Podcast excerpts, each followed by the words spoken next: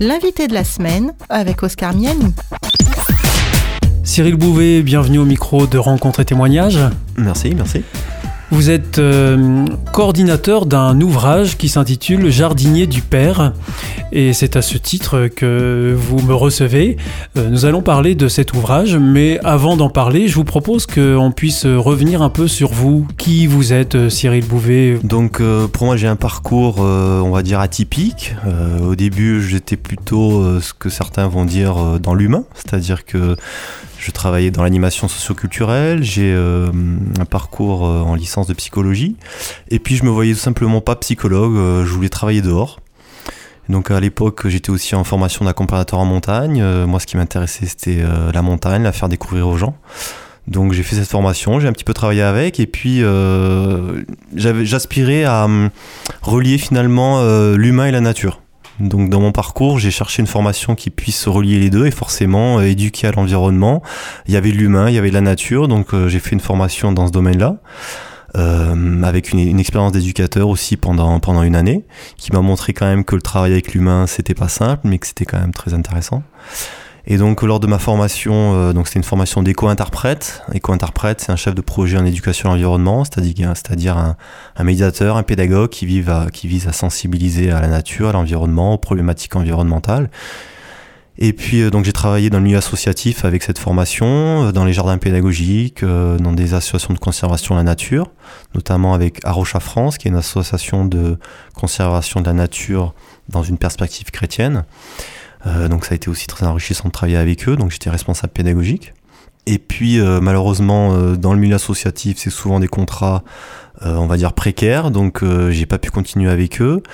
Et j'ai souhaité monter mon projet en faisant une formation agricole, je voulais faire une ferme pédagogique. Et puis de fil en aiguille, je me suis aperçu que j'avais beaucoup d'aspirations autour des plantes médicinales, des plantes sauvages.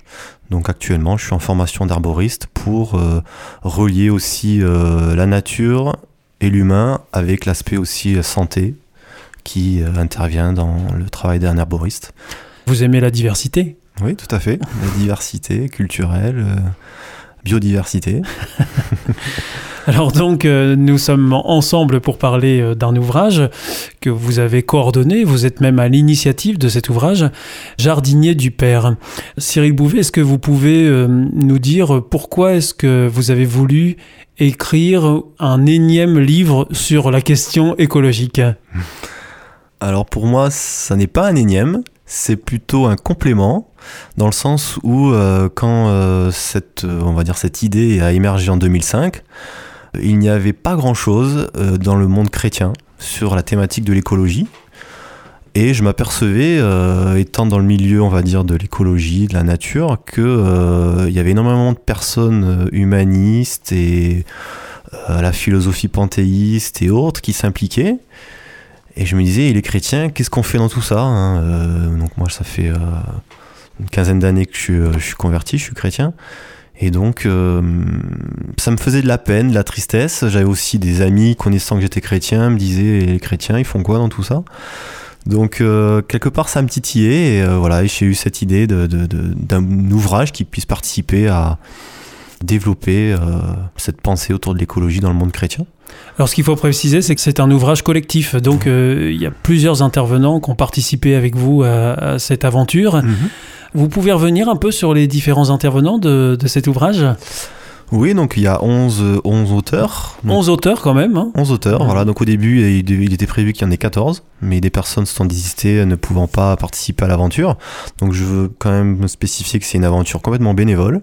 Des personnes qui sont engagées au, service, euh, au service de Dieu, tout simplement et qui euh, ont euh, souhaité participer à cet ouvrage parce que euh, tout simplement ils y voyaient une utilité et donc chacun est spécialiste dans son domaine. Donc il y a des personnes qui sont plutôt dans le domaine de l'agroécologie, de l'agriculture, d'autres personnes plutôt dans le domaine de la santé, d'autres personnes plutôt dans la théologie ou dans la psychothérapie, d'autres personnes plutôt dans le monde de la géographie ou de l'éducation environnement. Voilà, donc finalement c'est une richesse euh, d'avoir participé tous avec chacun sa vision, mais au service d'une même cause, euh, pour avoir un ouvrage, je pense, euh, très pertinent, notamment par rapport à l'actualité.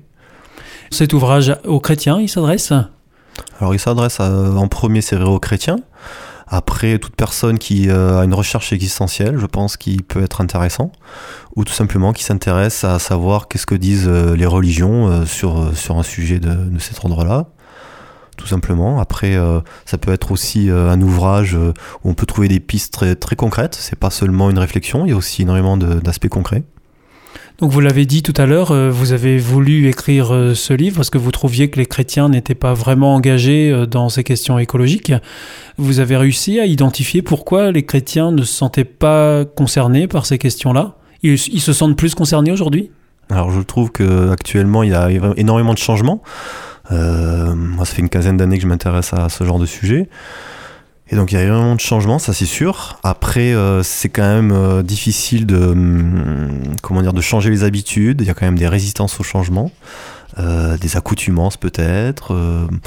alors après, hum, ma vision personnelle de pourquoi finalement les chrétiens étaient assez peu engagés sur ce sujet, je pense que j'ai pas forcément réussi à faire émerger la cause.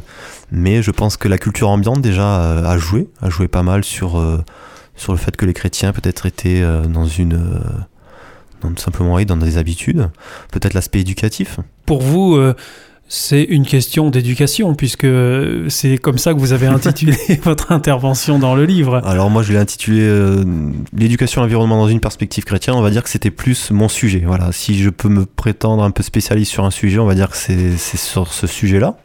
Donc j'ai souhaité tout simplement partager une, réflexion et des idées et montrer que c'est vrai que, euh, à mon avis, euh, l'éducatif, le pédagogique ont énormément d'importance sur la formation euh, euh, d'un individu et notamment sur sa manière de se comporter et de, se, vivre au sein d'une société et au sein enfin, sur cette planète tout simplement. La partie du, du, livre là dans laquelle vous intervenez, vous l'avez intitulé Éduquer à l'environnement dans une perspective chrétienne. Qu'est-ce que ça veut dire pour vous dans une perspective chrétienne? Ça veut dire que ça peut apporter un plus Il y a quelque chose de différent, sans doute? Mm-hmm, Tout à fait, ouais. Bah, ayant baigné un petit peu dans le monde de l'éducation environnement qu'on appelle pour un développement durable, euh, je me suis aperçu que finalement la philosophie de fond, c'était euh, une recherche de, pour sauver l'humanité ou sauver la planète. Et pour moi, en tant que chrétien, étudiant les Écritures et cherchant à faire la volonté de Dieu, je me suis aperçu que c'était pas dans la philosophie de Dieu de que l'on veuille sauver la planète ou que l'on veuille sauver l'humanité. Ça, c'est pas notre rôle. C'est le rôle de Dieu justement. Euh, donc ça, c'est son affaire. Par contre, euh, qu'est-ce que l'éducation à l'environnement dans une perspective chrétienne a des spécificités bien à elle, à mon avis. C'est plus d'ordre de, tout simplement d'éduquer à la responsabilité que l'on a, cette mission de garder et cultiver le jardin. Euh, celle aussi de recréer du lien avec la création qui est peut-être euh, cassée ou en rupture, celle aussi de témoigner, de, rendre service euh, par des, actions d'ordre écologique, celle aussi de restaurer un lien avec le créateur par la création. La création, c'est pas seulement un décor, c'est beaucoup plus que ça. C'est un ensemble d'êtres vivants. C'est euh, c'est pas que un cadre. C'est vraiment, comme on peut le voir dans la Bible, la grande famille du Père. C'est-à-dire, c'est pour nous, c'est un peu comme des frères et des sœurs. C'est-à-dire qu'on est tous partie prenante de cette création. Donc, je pense que l'éducation à l'environnement dans une perspective chrétienne, a aussi cette volonté de hum, rééduquer finalement les consciences à une, euh, une préservation de la création dans une perspective différente Comment est-ce que ça peut se faire, ça sensibiliser euh, les chrétiens à ces questions écologiques? Ça veut dire euh, un catéchisme écolo Alors ça, en fait partie à mon avis. Je pense que la famille a son rôle, l'Église a son rôle, l'école chrétienne a son rôle aussi. Chacune aura ses, sa complémentarité à mon avis, le, celui qui a le plus, enfin le, rôle le plus important sera quand même la famille, parce que c'est notamment les parents qui sont au cœur de la formation de la personne, de l'individu, et donc c'est eux qui modèlent un petit peu le, comportement, la pensée de, de l'enfant, même si celui-ci a aussi, euh, bien sûr, sa part des choses, avec ses expériences, avec son, son bagage, ses études, ses, ses, toutes ses rencontres, mais quand même la famille, on va dire, a quand même pour moi un rôle crucial et notamment euh, le vécu, rien qu'une maison, comment est-ce qu'on vit à la maison l'écologie? Euh, et comment est-ce qu'on vit à la maison l'écologie alors quand on est chrétien notamment? Alors pour moi, euh, tout simplement, c'est déjà la mise en place de ce qu'on appelle d'éco-gestes, tout simplement. Donc euh, on sait la pertinence que ça peut avoir de tout simplement de trier ses déchets, de faire attention euh, aux ressources naturelles qu'on utilise, l'eau, le bois, le papier, ce genre de choses, la manière de se déplacer, la manière de se chauffer, notre rapport à l'énergie, par rapport aussi au jardin, notre manière de jardiner. On parle beaucoup d'éco-jardinage ou d'agroécologie, c'est des manières euh, qui ont de respecter la vie du sol. Euh, et puis bien sûr, notre manière aussi de prendre des vacances. Quel type de vacances on va faire vivre aux enfants? Est-ce que ça va être des vacances euh, qui dépensent énormément d'argent, avec beaucoup de matériel, très consommateur, ou on va peut-être rechercher beaucoup de déplacements aussi. Beaucoup de déplacements, ou on va peut-être rechercher des vacances plus simples, plus proches de la nature, aller voir des amis tout simplement, et puis rester avec eux. Voilà, ça peut être ce genre de choses. Mais finalement, il n'y a pas beaucoup de différence avec euh, quelqu'un qui serait pas chrétien sur ces questions d'éco-gestes. Non, non, non, pas du tout. Mhm. Non, non, c'est euh, tout, tout, le monde peut le vivre. Après, euh, je pense que la philosophie sous-jacente va changer, mais sur beaucoup, on va avoir beaucoup de points communs avec des personnes non chrétiennes, c'est sûr et la Bible, puisque vous y faites souvent référence mhm. dans cet ouvrage. Euh, la Bible parle d'écologie? Euh, Donc pour moi non, la Bible ne parle pas forcément d'écologie en ces termes-là, mais elle va parler de création, de créateur. Je suis fils de pasteur et je pense que mes parents ont, fait émerger une réflexion spirituelle sur, euh, sur les choses. Et quand je médite les Écritures, je vois bien que il y a quand même au centre des Écritures un rapport à la création, que la création est une unité euh, vivante. Euh, on a quand même le texte fondateur de la Genèse qui, à mon avis, ne sont pas à prendre à la légère. C'est plus qu'un euh, mythe ou une légende. Donc, dans toutes les écritures, hein, notamment je pense aux psaumes, je pense. Quand vous dites pas à prendre à la légère, c'est-à-dire, vous entendez quoi par ça? Après, ça dépend des différentes interprétations. personnellement, je pense que je crois vraiment à un créateur. Actuellement, la science euh, est de plus en plus euh, enclin à vouloir montrer que euh, les choses sont nées d'elles-mêmes par le fait du hasard. Personnellement, je ne crois pas à tout ça. Je pense qu'il y a vraiment un créateur, une intelligence supérieure qui s'est exprimée sur Terre en Jésus-Christ et qui, par la Bible, nous montre que il y a vraiment une volonté.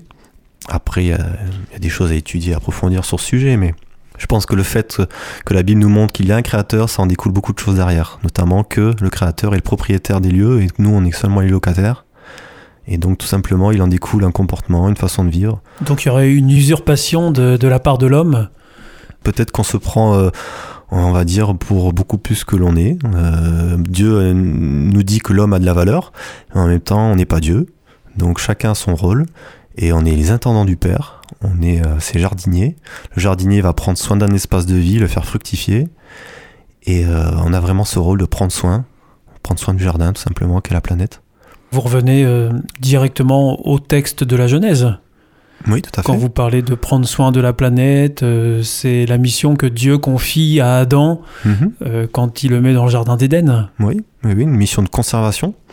Et je pense que le couple justement originel a un rôle à jouer. Hein. On voit que Adam c'est le terreux, Ève c'est euh, la vivante. Donc euh, les deux réunis, ça forme une terre vivante, si on peut dire.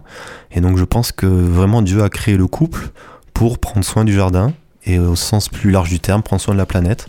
Donc quelque part, si euh, euh, un couple chrétien ne se sent pas concerné par la protection de la nature, pour moi ça me pose question, euh, je me demande euh, qu'est-ce qui se passe. Le ciment dans les plaines coule jusqu'aux montagnes, poison dans les fontaines, dans nos campagnes, de cyclone en rafale, notre histoire prend l'eau, reste notre idéal, faire les beaux.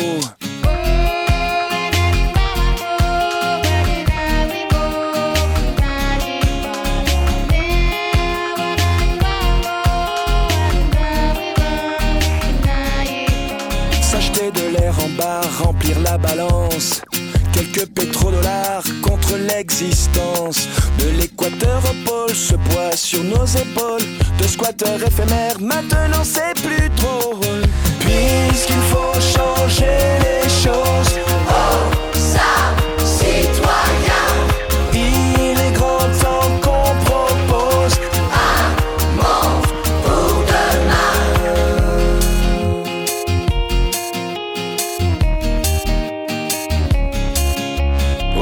Citoyen, quelques baffes à prendre. La veille est pour demain, des baffes à rendre. Faire tenir debout une armée de roseaux. Plus personne à genoux fait passer le mot. C'est vrai, la terre est ronde, mais qui viendra nous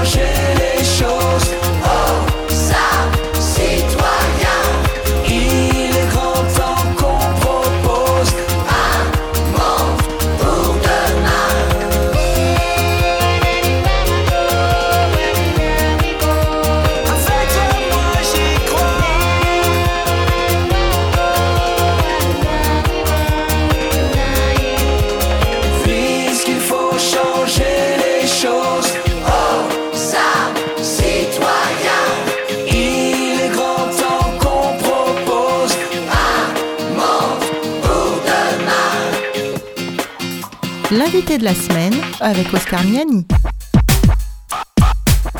Cyril Bouvet, dans votre livre, euh, vous nous dites, dans l'avant-propos notamment, euh, l'état de la planète est le reflet de la conscience et du cœur de l'être humain. Pour vous, la nature et l'homme ne font qu'un. D'ailleurs, ils sont tous les deux du même côté. Ils sont tous les deux des créatures. Oui, je pense que c'est une des clés que Dieu nous a donné, euh, une clé, une clé de, j'appelle ça la clé du bonheur, c'est-à-dire quand on voit euh, la manière dont il crée les choses au départ, il crée euh, tout ça comme une unité organique avec une bonté originelle. Et donc le couronnement de la création, c'est pas l'homme, contrairement à ce qu'on peut entendre souvent, c'est le sabbat. Et donc à mon avis, là c'est crucial, c'est-à-dire que souvent, dans la pensée chrétienne, on met l'homme au-dessus alors certes, il est image de Dieu avec euh, un droit divin, mais il a aussi une responsabilité. Et donc je pense que cet ouvrage justement nous montre quelle est la, vraie place euh, de l'homme au sein de la création. Il a certes il a une place spéciale, mais en même temps il est quand même euh, au sein de la grande famille du Père. Et euh, faisons attention, je pense, de ne pas nous mettre à un rôle qui ne serait pas le nôtre. Dans votre ouvrage, vous citez David Suzuki. Il dit L'équilibre sacré, vous et moi, ne nous terminons pas au bout de nos doigts ou à la surface de notre peau. L'air, l'eau et le sol nous relient. Nous sommes animés par la même énergie provenant d'une même source dans le ciel au-dessus de nos têtes. Nous sommes littéralement l'air, l'eau, le sol, l'énergie et les autres créatures vivantes. Ça remet vraiment les choses dans leur perspective, là. Je crois qu'il y a souvent une vision d'une nature qui est un cadre dans lequel l'homme va y évoluer. Euh, je pense pas que les Écritures nous montrent les choses comme ça. Elles nous montrent vraiment bien que toute créature a une valeur propre. Certes, euh, chacun a sa condition, chacun a son, ses pertinences euh, et son rôle à jouer. Euh, et donc dans cette citation, et cette personne, certes qui n'est pas chrétienne, mais je pense que son, sa citation est intéressante, elle nous montre bien que finalement, toute cette, euh, ce qu'on appelle la biosphère, cette planète vivante, est vraiment une unité. C'est vraiment au sens concret du terme. Tout est en interaction, en interdépendance. Et ça, on l'a oublié, vous pensez? Alors je sais pas si on l'a oublié, si on ne nous l'a pas enseigné, je sais pas. Je pense que les anciens avaient peut-être plus cette conscience que nous et que euh, la modernité, cette société qui est énormément en rupture avec le naturel, qui est beaucoup dans l'artificiel, on est 50% de la population est citadine, a complètement... euh, 50% de la population mondiale oui, oui, je mondiale. précise mondiale et citadine. Donc à mon avis, cette ambiance artificielle fait qu'on est en rupture avec le naturel et on se rend plus compte que c'est quand même la nature qui nous nourrit. En fait, c'est Dieu qui nous nourrit par le biais de la nature. Mais elle est quand même nourricière au sens concret du terme. hein. Euh, moi, je suis jardinier, je sais très bien, euh, je vois très bien comment un sol fonctionne, euh, comment toute cette vie est au service finalement de la vie au, au sens avec un grand V. Et donc, je pense que c'est important de de revenir un petit peu à cette prise de conscience où certains parlent d'élévation de conscience que l'homme n'est pas déconnecté complètement du reste quoi. C'est ce dont vous parlez quand vous parlez de vision globale? Non, quand je parle de vision globale, c'est plutôt dans le sens que l'écologie, c'est pas seulement s'intéresser aux petites fleurs et aux petits oiseaux. C'est-à-dire que l'écologie peut aussi euh, s'intéresser à l'écologie de notre être. C'est-à-dire que euh, l'être humain, euh, d'après ce que nous disent les Écritures, a trois dimensions, corps, âme, esprit, qui sont un, tout, qui ne peuvent pas se séparer. Et donc ces trois dimensions-là font partie du vivant. Lors de notre euh, entretien, Cyril Bouvet, avant euh, cette émission, euh, vous m'avez dit que le principal problème écologique sur Terre, c'était l'homme. Et vous m'avez dit donc euh, c'est l'homme qui doit changer. Comment est-ce que l'homme peut changer? Eh ben, je pense que justement, euh, les religions peuvent avoir leur rôle. Alors quand je dis religion, attention, hein, je parle pas religiosité avec euh, quelque chose d'aliénant, mais je pense vraiment à une religion qui nous permet de nous relier, comme étymologiquement euh, cela veut le dire. Donc si notre religion nous permet de nous relier à l'autre, à la nature, je pense qu'il y a quelque chose de bon euh, sous-jacent. Après, dans la vision chrétienne, euh, elle va nous relier au Créateur, euh, aux autres créatures. Dans votre ouvrage, euh, alors c'est pas vous qui avez développé cette partie, mais je l'aborde quand même. Il y a un lien direct fait avec l'Apocalypse. Quand on lit ça, ça fait peur. Oui, L'Apocalypse fait peur. oui. Quand on le regarde comme ça, peur, oui. ça peut faire peur. Alors moi, ça m'a fait peur de deux manières. C'est-à-dire que ça m'a fait peur parce que je me suis dit, euh, est-ce que c'est pas prendre beaucoup de risques d'interpréter les choses de cette manière-là Mhm. Et puis ça m'a fait peur aussi parce que finalement, quand j'ai regardé de plus près, je me suis dit que c'était un peu criant de vérité quand même. Mhm. On peut euh, faire un lien direct euh, entre euh, ces questions écologiques et l'apocalypse, à votre avis? Oui, alors moi je suis pas spécialiste du sujet, mais je pense qu'il y a vraiment un lien. Euh, alors si j'ai proposé justement dans cet ouvrage une conclusion qui s'appelle euh, prophétie et écologie, c'est que je pense que les écritures ont une vraie pertinence pour euh, l'être humain et actuellement, et que si elles nous parlent de révélation, que ce texte nous dit qu'il est important d'écouter, de prendre en compte, c'est qu'il y a vraiment quelque chose à nous dire. Et donc là, euh, l'auteur de, cet article, Maxime Bouvet, propose alors une interprétation que certains diront peut-être euh, fausse, mais personnellement j'y adhère, tout simplement parce que euh, cette interprétation nous montre que actuellement les phénomènes d'ordre écologique avec la crise climatique et toutes les catastrophes naturelles qui se passent autour de nous, en lien justement avec le comportement de l'être humain, ont un sens euh, c'est-à-dire que c'est lié du texte des, trompettes, les quatre premières trompettes, qui sont en fait un cri d'alarme à l'humanité. Et euh, ce sens veut nous dire finalement que euh, l'être humain a peut-être une prise de conscience à faire dans son être intérieur, dans son cœur. Est-ce que ça serait pas finalement tous ces problèmes liés à une rupture avec Dieu, à une rupture avec le Créateur, et que finalement Dieu nous demande euh, un peu plus d'humilité, de repentance et de euh, revenir à lui, une réconciliation avec lui. Donc finalement ces trompettes, euh, à mon avis, sont, sont d'actualité. Finalement, les problèmes que l'on rencontre aujourd'hui, euh, les problèmes écologiques, sont peut-être un dernier signal qui permettrait à l'homme de se rapprocher une dernière fois euh, de son créateur. Oui, tout à fait. C'est comme ça que vous voyez les choses? Oui, on peut, on peut résumer ça comme ça. C'est-à-dire que La dernière chance, c'est la dernière chance. Oui, une des dernières chances, hein, ça porte quand même bien son nom. hein, euh, après les trompettes, euh, c'est les plaies. Donc, euh, pour ceux qui connaissent les écritures, euh, les plaies, c'est quand même la chose qui nous tombe dessus. Il n'y a plus de, de prévention. Là, c'est donc les trompettes, c'est quand encore le le- la- l'alarme, quoi. Le, on prévient. Donc euh, peut-être que l'humanité euh, euh, ferait bien d'écouter un texte ancestral que certains voient comme comme enfantin ou comme mythologique, mais je pense qu'il y a quelque chose de, de- d'approfondir et de, à écouter, tout simplement. Quand le vol de la tempête vient à assombrir ton ciel bleu, au lieu de baisser la tête, compte les bienfaits de Dieu.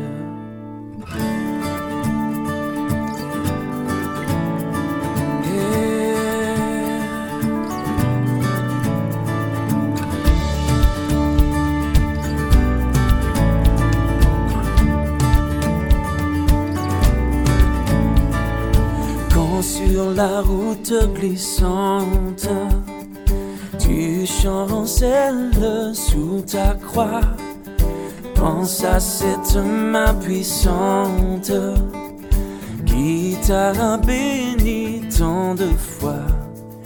Compte les bienfaits de Dieu, mets-les tous devant tes yeux, et tu verras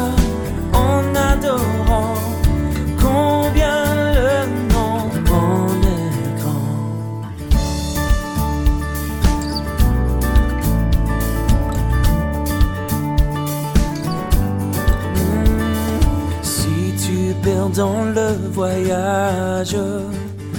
Plus d'un cher et doux trésor, pense au divin héritage. Qui là-haut te reste encore.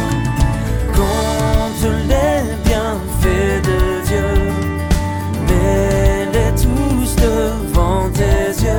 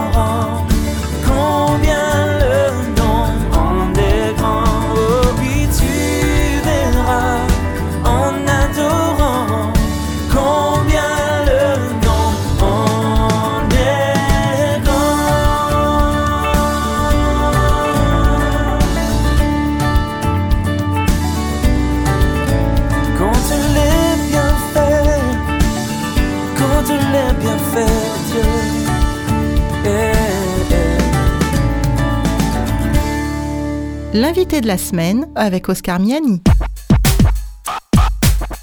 Cyril Bouvet, pour euh, finir notre entretien, je vous propose quand même qu'on revienne euh, sur euh, l'éducation avec une perspective euh, chrétienne.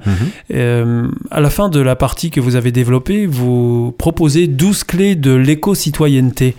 Est-ce qu'on peut les reprendre ensemble, ces 12 clés? Alors notamment, vous nous parlez d'achat, d'alimentation, de déchets, d'énergie, d'habitat. La question des achats, vous pouvez revenir dessus? Oui, bien sûr. Donc là, on voit euh, dans cette thématique des achats que tout simplement, euh, déjà, il serait bien d'acheter en réfléchissant à ses priorités et à ses besoins réels. Devenir un consommateur en consommant moins, mieux et différemment. Repérer les écolabels. Donc là, c'est tout simplement un axe qui propose euh, un aspect concret et une réflexion par rapport à notre manière d'acheter, à notre rapport au matériel, à la consommation. Est-ce que finalement euh, notre manière de, consommer ne serait pas une surconsommation qui nous, enliait, qui nous aliène, qui nous enferme dans quelque chose, mais aussi euh, est-ce qu'il n'y aurait pas une petite part, une petite solution, euh, enfin plutôt je dirais une réponse par notre manière d'acheter? Ça peut être déjà un moyen euh, euh, de préserver le- l'environnement, la nature, par la manière de consommer. On sait qu'il y a énormément de choses à faire, je pense notamment aux emballages. On sait que 50% d'un caddie, euh, au niveau de son poids, c'est lié aux emballages. Donc euh, peut-être euh, essayer d'acheter des choses recyclées en verre ou tout simplement en vrac. Il y a de plus en plus de magasins qui proposent des choses en vrac. Donc ça, c'est des aspects très concrets qu'on peut mettre en place. Et puis tout simplement aussi réfléchir à est-ce que c'est un désir donc ça pourrait être lié à une compensation, à quelque chose peut-être un peu pervers, ou est-ce que c'est un vrai besoin? C'est euh, chaque, euh, chaque conscience qui, qui le juge bon. Quand vous parlez d'écolabel, euh, de quoi s'agit-il? Des sigles AB ou ce genre de choses? Oui, c'est ça. Il y a les sigles AB. Il y a au niveau de- du poisson, je sais qu'il existe le sigle MSC. Alors je sais plus ce que ça veut dire, c'est en anglais, mais ça veut dire que c'est lié à une pêche durable. On sait qu'il y a des gros problèmes de, de surpêche, et donc ce label euh, fait- est lié à une sorte de cahier des charges qui euh, permet aux consommateurs de savoir que euh, en achetant ce produit, on va participer à une pêche plus durable qu'une pêche outrancière intensive. Un peu comme avec les forêts. Par exemple, voilà, exact. Vous nous parlez aussi d'alimentation, et là vous nous conseillez de nous tourner plutôt vers des produits frais ou de saison, biologiques aussi. Oui, locaux, parce qu'on voit qu'il y a énormément de produits. euh, Manger des fraises en hiver, euh, pour moi, ça me paraît vraiment anormal. C'est- C'est devenu, C'est devenu dans la c'est norme. devenu mais- logique, mais ça ne l'est pas du tout. Non, ça ne l'est pas du tout. Donc, euh, je pense qu'il y a un rapport à, à l'alimentation et finalement à la mondialisation qui- qui- qu'il faut euh, peut-être prendre conscience. Rechercher une alimentation à dominante végétarienne. On sait que l'impact de la viande sur, sur le réchauffement climatique est énorme. Peut-être qu'on participerait à résoudre les problèmes de la faim en mangeant un peu plus de protéines végétales et un peu moins de protéines animales. Euh, planter du soja sur des hectares de- d'anciennes forêts pour nourrir des bêtes à des millions d'hectares de là, euh, pour moi, il y, a il y a quelque chose qui tourne pas rond dans l'affaire. Je crois d'ailleurs que pour produire de la viande et pour produire une calorie, il faut en dépenser 10. Il me Oui, semble que ça. c'est ouais, le rapport ratio, 1 sur hein. 10, ouais, Ouais, ouais, ouais. ouais, tout à fait. Après, je propose aussi de manger donc peu de viande, de produits d'origine animale, favoriser les circuits courts. Donc les circuits courts, c'est tout simplement la vente directe, hein, ça marche de mieux en mieux et les producteurs en sont très satisfaits. Donc acheter directement aux producteurs, s'adresser aussi aux AMAP, les associations pour le maintien d'une agriculture paysanne, c'est des, ou alors les paniers bio, tout ce genre de choses. Ça nous permet de déjà d'avoir une meilleure traçabilité au niveau de nos produits, mais aussi de, de permettre qu'il y ait moins d'intermédiaires. Donc peut-être ça fait, ça fait aussi une, une baisse sur le, le coût du produit. Et en même temps, on participe à l'économie locale et à la stimuler et à faire vivre des gens euh, autour de chez nous. Quand on s'intéresse au sujet, on s'aperçoit qu'il y a énormément d'alternatives. Et que finalement, ça c'est un des points, les 12 clés de l'éco- l'éco-citoyenneté. Euh, soutenir les innovations et les alternatives écologiques. Donc ça c'est au sens très global du terme, mais euh, finalement quand on souhaite faire quelque chose, on s'aperçoit qu'il y a énormément de pistes pour s'investir. Ensuite, euh, vous l'avez déjà évoqué dans notre entretien, mais on revient dessus, la question des déchets. Donc, euh, comment euh, gérer la question des déchets? Alors, notamment peut-être en achetant avec le moins d'emballage possible, mais malgré tout, il restera quand même des choses à recycler. Oui, bien sûr. Après, essayer de valoriser aussi les produits recyclables ou compostables euh, les produits recyclés. hein. Je pense euh, notamment au papier d'imprimante. C'est des petits gestes, mais euh, c'est pas c'est pas anodin.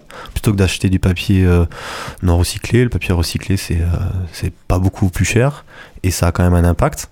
Ensuite, bah, il y a la question des énergies. Alors, comment faire des économies d'énergie dans, dans un sens, et puis en même temps, comment utiliser des énergies plutôt renouvelables? Oui, tout à fait. Alors après, à ce niveau-là, il y a euh, trois axes importants. C'est déjà l'efficacité énergétique. Donc chercher à, euh, avoir une bonne efficacité de son matériel de chauffage. Donc euh, ça c'est un point important. Le deuxième, c'est chercher les économies d'énergie. Parce que c'est bien beau d'avoir une énergie renouvelable, mais si les autres aspects efficacité et économie sont pas liés, Il y a du gaspillage. il y a du gaspillage tout simplement. Mhm. Donc euh, chercher l'efficacité, l'économie d'énergie, ça peut être par euh, peut-être des ce qu'on appelle les LED, les lampes euh, écologiques. Donc on sait que ça consomme moins d'énergie. Ça peut être faire attention à la manière dont on, on utilise l'électroménager, essayer d'avoir un peu moins de, de machines. On s'aperçoit souvent que on en a trop autour de nous et que finalement elles ne servent plus à grand chose. Donc euh, trouver euh, des alternatives aussi à ce niveau-là. Vous parlez aussi d'utiliser le bois, j'imagine, pour le chauffage. Voilà, oui. Mais euh, si tout le monde se chauffe au bois, est-ce que ça créera pas un problème à terme? Alors dans les villes, c'est vrai que c'est plus compliqué, mais maintenant il y a quand même des, choses intéressantes qui se font. Je pense aux granulés à, bois qui se développent de plus en plus. On sait que ça a un très bon rendement, que c'est facile euh, d'utilisation, que c'est une manière de, recycler les déchets euh, de l'exploitation forestière. Donc il y a quelque chose d'intéressant à ce niveau-là. Et puis il y a d'autres choses aussi intéressantes, c'est euh, changer peut-être de distributeur d'électricité. EDF plus le n'a plus le monopole. Il existe des distributeurs alternatifs je pense, enfin je vais peut-être pas forcément citer une marque, mais Qui serait plus dans une démarche écologique? Tout à fait. Donc moi personnellement, je suis euh, adhérent euh, d'un distributeur d'électricité 100% énergie renouvelable. Alors c'est vrai que ça augmente de 15% la, la facture. Il faut être prêt à payer plus alors. Alors certains vont dire écologie égale euh, moins d'économie. Alors en général c'est le contraire. Après chacun pose le, le curseur euh, au niveau où il veut. Mais bon, je pense que c'est une manière pour moi aussi de montrer mon amour du prochain. C'est-à-dire que l'amour du prochain, c'est pas seulement s'intéresser à son voisin ou, ou euh, prendre soin de sa famille ou des gens autour de soi. Je pense que finalement l'écologie, c'est aussi ça. C'est euh, une manière d'aimer son prochain parce qu'on sait que tout se répercute sur tout et que finalement on habite tous la même planète, la même, c'est notre maison commune et que finalement dans notre message chrétien d'aimer notre prochain, c'est aussi euh, l'écologie et aussi une manière d'aimer notre prochain.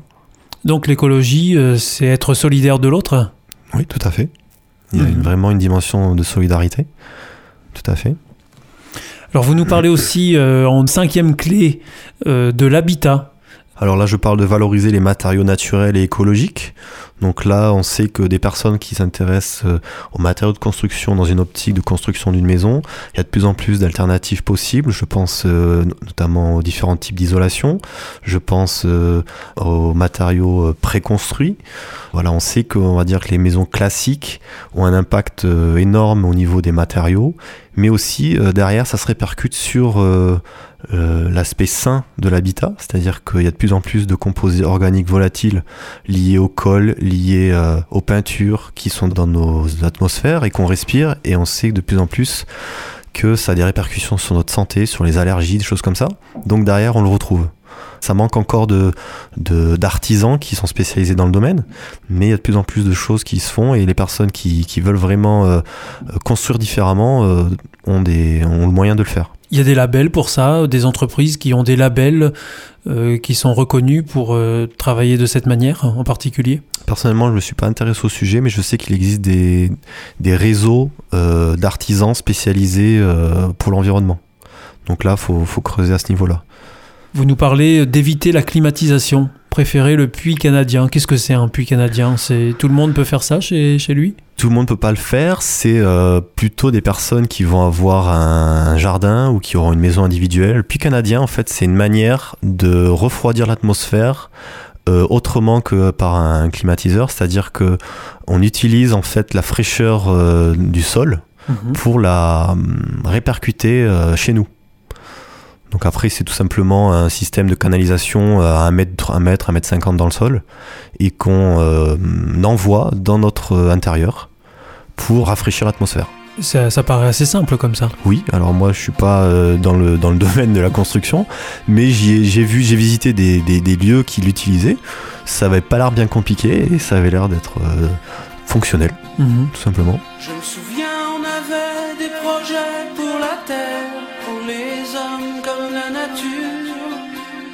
tomber les barrières, les murs, les vieux parapets d'Arthur. Fallait voir, imagine notre espoir. On laissait nos cœurs au pouvoir des fleurs jasmin, lilas. C'était nos divisions, nos soldats pour changer tout ça, changer le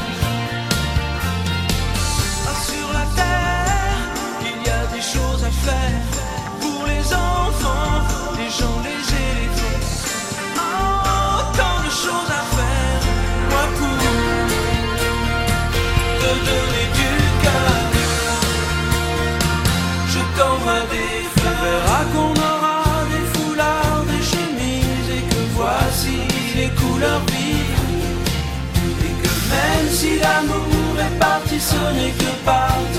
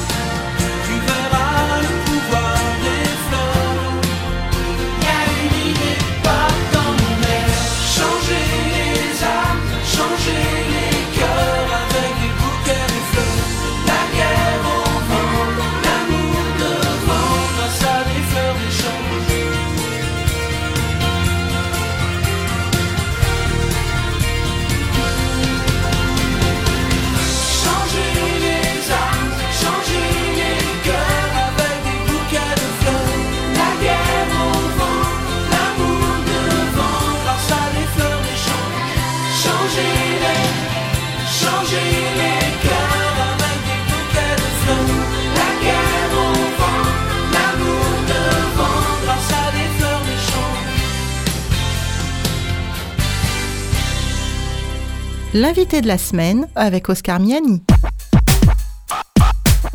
Cyril Bouvet, il y a la partie euh, jardin aussi, et là, euh, jardiner soi-même. C'est bien parce qu'on fait des économies, on fait euh, de l'activité physique aussi, Mhm. c'est ça On peut voir ça comme ça. Après, il y a quelque chose qu'on se rend pas toujours compte, c'est que les jardiniers amateurs, malheureusement, font partie des trois plus grands pollueurs euh, euh, français. Alors en premier, enfin, je, fais, référence à des statistiques d'il y a quelques années, mais je pense que ça n'a pas beaucoup changé. Euh, on sait que euh, la SNCF, euh, avec énormément d'herbicides sur les rails, pollue énormément. Hein, tous ces herbicides vont dans le sol. On sait que ça tue tous les micro-organismes du sol et que ça va dans les, dans les nappes phréatiques. Et donc l'impact des jardiniers amateurs, c'est quand même 7 à 8% euh, de la pollution des sols. Donc finalement, on s'aperçoit que c'est pas anodin. Étant un pratiquant de l'éco-jardinage, il y a énormément euh, d'aspects positifs à ne pas utiliser de pesticides, euh, ni d'herbicides, ni d'engrais de synthèse.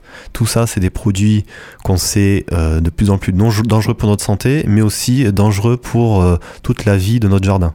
Et qu'il y a énormément d'alternatives différentes. Euh, je suis un pratiquant de, l'agroécologie et euh, on sait très bien que euh, ça va rien changer à la production de notre jardin et même plus, ça va participer à sa beauté, à son équilibre et à notre plaisir d'être dans notre jardin. Vous nous parlez aussi des loisirs. Alors ça, c'est quelque chose que vous avez abordé dans notre entretien euh, au préalable, euh, en nous rappelant que les vacances, ça pouvait être vécu euh, d'une autre manière que de prendre un avion et de faire des milliers de kilomètres. Tout à fait. Moi, j'ai un souvenir d'enfance. avec mes parents, on allait dans le Jura, en hiver, dans un chalet prêté par une amie. Et on restait là euh, à faire du ski, de la luge, faire des igloos, euh, se balader en raquette, en ski de fond. Voilà, c'était des vacances euh, très simples. On prenait le temps aussi pour contempler, pour observer la nature. Le type de vacances a énormément de répercussions finalement sur notre manière de vivre. Et finalement, des fois, on cherche à des milliers de kilomètres euh, la rupture du quotidien, mais cette rupture du quotidien, finalement, elle peut être très proche. Et on sait que finalement, nos, déplacements ont un, énorme impact sur euh, le réchauffement climatique, hein, notamment, je pense à l'avion. Alors, je suis pas contre l'avion, hein, euh, de temps en temps, moi aussi, je le prends. Mais euh, peut-être réfléchir à avoir un rapport différent à notre manière d'envisager les vacances. Et on sait très bien que euh, euh, les vacances, euh, on va dire au vert, sont euh, énormément ressourçantes également pour tout le monde. Donc vous nous proposez des vacances nature. Plutôt. Il y a la huitième clé que vous avez intitulée responsabilisation. De quoi s'agit-il? Responsabilisation, à mon avis, c'est un axe euh, important de l'éco-citoyenneté, c'est-à-dire respecter la biodiversité. Euh, Les espaces naturels et les espaces verts, c'est quelque chose d'anodin, mais déjà ne pas jeter ses papiers, ses mégots ou tout déchet euh, par-dessus la fenêtre, comme je peux le voir des fois, déjà c'est, on va dire, un geste de base, mais important. Et puis finalement, toute cette biodiversité où on sait qu'il y a un fort déclin, euh, finalement, pourquoi pas installer quelques mangeoires à oiseaux euh, proches de chez soi pour aider les oiseaux pendant l'hiver. C'est aussi une manière de respecter la biodiversité. C'est ce qu'on appelle la biodiversité commune. Et puis connaître son empreinte écologique et sensibiliser au respect de la nature. Ça, c'est à mon avis un axe aussi très important. Qu'est-ce que l'empreinte écologique? C'est quelque chose qu'on entend pas mal parler. C'est finalement un outil de mesure de la pression de l'homme sur la nature qu'a mis en place euh, World World Foundation et qui permet de mieux comprendre et mieux connaître euh, notre impact avec un- une note euh, qui évalue notre impact. Donc ça, il existe de plus en plus de tests qui nous permettent, euh, donc euh, dans l'ouvrage à la fin, il y a un petit test qui permet de justement évaluer cette empreinte écologique. Et on s'aperçoit que euh, si tout le monde vivait comme un Américain ou un Français, il faudrait plusieurs planètes, malheureusement. Donc ça veut dire que euh, certaines nations ou certaines populations vivent au-dessus de leurs moyens. Et pour moi, ça me pose question, parce que finalement, si tout le monde vivait comme un Français, c'est pas viable comme modèle, tout simplement. On n'est pas forcément conscient. Donc là, c'est le but de l'éducation, justement. C'est de d'amener à l'information et aussi de d'amener des outils qui permettent peut-être de- d'évaluer. Des fois on se rend pas compte de, de notre manière de vivre. Et ça peut je sais qu'il existe des jeux hein, des jeux éducatifs autour de l'empreinte écologique. Ça peut se faire de manière ludique. Et nos enfants sont sensibilisés et éduqués à, à l'impact qu'ils ont sur la nature en jouant. Donc c'est d'une pierre deux coups Cyril Bouvet, parmi ces douze clés de l'éco-citoyenneté, vous nous parlez aussi de préserver les ressources naturelles. Donc il y a l'aspect de préserver la ressource en eau, consommation modérée et économique de l'eau. Donc là, il existe des limitateurs de débit, par exemple, qu'on installe hein, sur les sur la tuyauterie. Hein, c'est pas c'est pas compliqué, c'est pas cher. Euh, le concept de toilette sèche, alors ça, ça peut paraître un peu bizarre, mais quand même, quand on y réfléchit, utiliser de l'eau potable pour évacuer nos déchets personnels, au jour où l'eau finalement on sait va devenir de plus en plus rare, c'est quand même quelque chose euh, d'assez bizarre quand on y pense. Incohérent ou incohérent, je sais pas. Mais donc c'est peut-être une banalisation de l'eau et euh, peut-être euh, installer des toilettes sèches. hein. Il existe vraiment des toilettes sèches propres, Vous pouvez nous rappeler le principe des toilettes sèches? Alors, la toilette sèche, ça porte bien son nom, c'est des toilettes sans eau, tout simplement. Donc là, il existe par exemple les litières biométrisées. C'est tout simplement, euh, on a un siège, hein, comme des toilettes habituelles.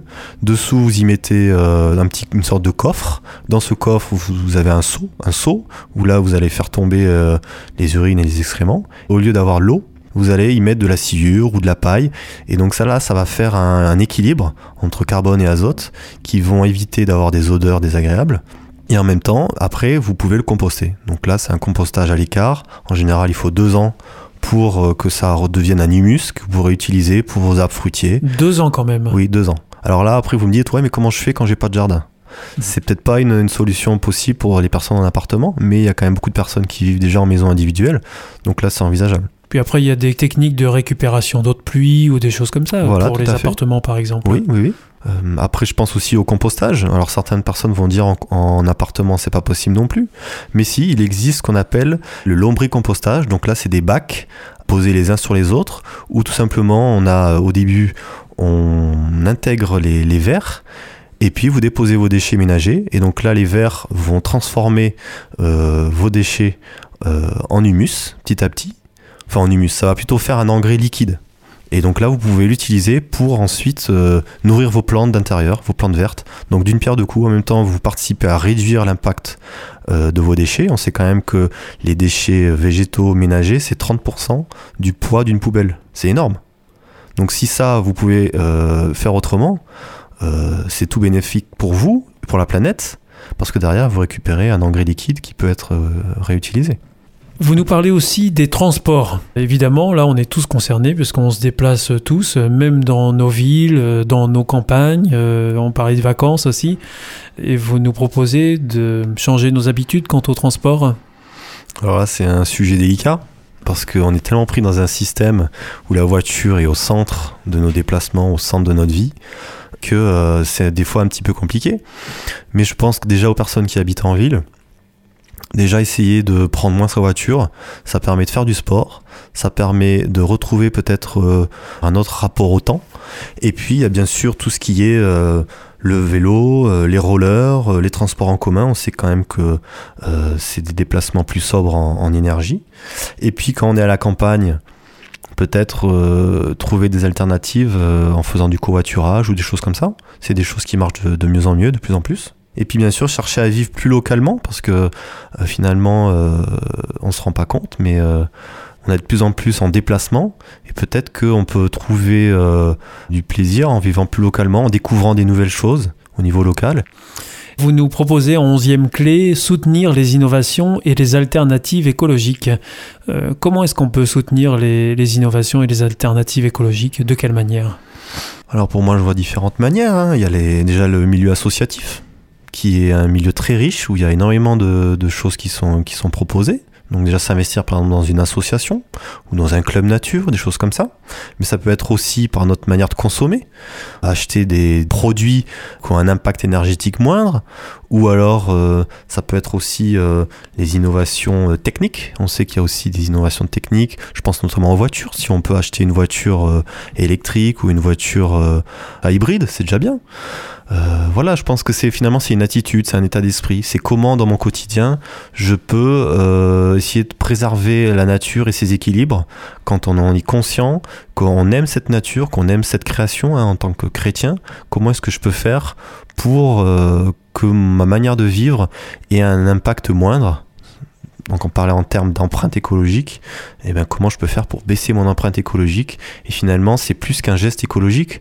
Pour moi, c'est montrer notre adoration du Créateur. Donc finalement, c'est comment le spirituel euh, devient du concret dans notre quotidien, tout simplement. Douzième clé, vous nous proposez pensée globale, agir local. Alors qu'est-ce que vous entendez par ça?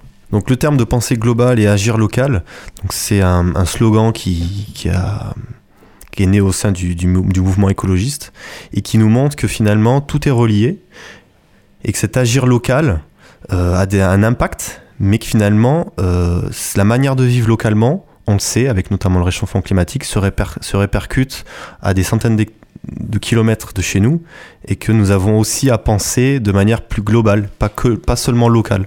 Les deux sont interdépendants, les deux sont, sont liés. Cyril Bouvet, merci beaucoup pour euh, toutes ces informations, ces conseils, cet échange que nous avons pu avoir autour de votre ouvrage. Je le rappelle, un ouvrage collectif intitulé Jardinier du Père.